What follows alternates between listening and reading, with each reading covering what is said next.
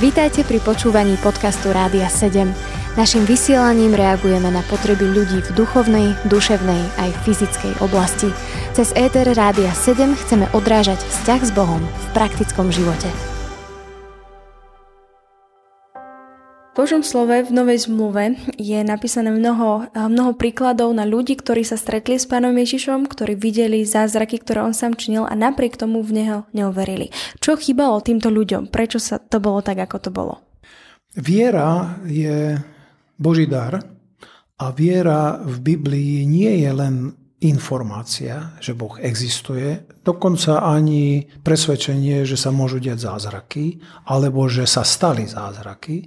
To všetko ešte nie je viera, ktorá človeka zachraňuje či spasí. Viera v Biblii, tá, ktorú Boh chce, aby sme mali, je dôvera, ochota spoľahnúť sa a ochota poslúchať, čo je dosť nepríjemné slovo pre človeka, ktorý by rád bol vždy sám sebe pánom. No ale toto nepustí e, Biblia, Božie slovo. Boh nás stvoril ako svojich síce partnerov, ale zároveň služobníkov a až vtedy môžeme byť jeho partnermi, keď sme ochotní ho poslúchať. Takže zároveň platí to, že sme jeho služobníkmi a on nás potom pozdvihuje na svojich priateľov. Takže toto si treba mať e, vždy v dohľade. Zázrak mne sa páči, ehm, C.S. Lewis niekde povedal takú peknú vetu, že e, zázrak je v malom, to, čo Boh stále robí vo veľkom. Takže zázraky, pokiaľ je Boh všemohúci a existuje a e, e, stará sa o svet, tak zázrak nie je žiadny zázrak. Jednoducho Boh niečo robí pravidelne. Hej keď sa narodí dieťa, keď rastie zo zeme kvet, keď sa pozrieme na vesmír, ako funguje, no množstvo vecí, tak ak len trochu sme ochotní sa čudovať, diviť, tak všade vidíme obrovské zázraky.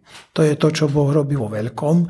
No a keď niekto je uzdravený, hej, teda že je to v malom, že ľudia sú zdraví, je vo veľkom, dá sa povedať. No, neviem, či sme vo veľkom zdraví, ale rozumieme si. E, tak zrazu hovoríme o zázraku. Hej, teda zázrak je akási výnimka z bežného konania Božieho. No a to, že tomu veríme, alebo že sme o tom presvedčení, alebo dokonca sme to zažili, nehovorí o našej dôvere k Bohu môže byť zázrak výsledkom našej dôvery, ale to, že sa stal, ešte nevyhnuté nehovorí. Že máme dôveru v Boha, že ho chceme poslúchať, že ho chceme milovať, že ho chceme s ním žiť na veky.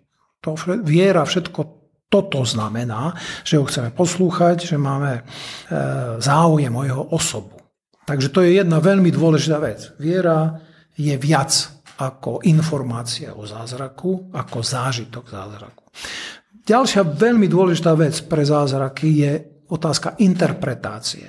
Toto je možno trošku filozofická vec, ktorú neviem, či každému bude e, to zaujímavé, pre každého zaujímavé, ale každá vec, ktorú prežijeme, vyžaduje nejakú interpretáciu a vždy ju dávame do rámca toho, o čom veríme. Takže ak niekto je absolútne presvedčený, že sa zázraky nedejú, tak nie je ochotný ani dokonca schopný pripustiť, že sa niečo také stalo. A keby to zažil na vlastnej koži, tak by povedal, aha, tak to je nejaké normálne. Hej, to je nejaký jav, ktorý určite veda po nejakom čase vysvetlí a nie je to zázrak. Hej, ten, ten interpretačný rámec je pre nás určujúci.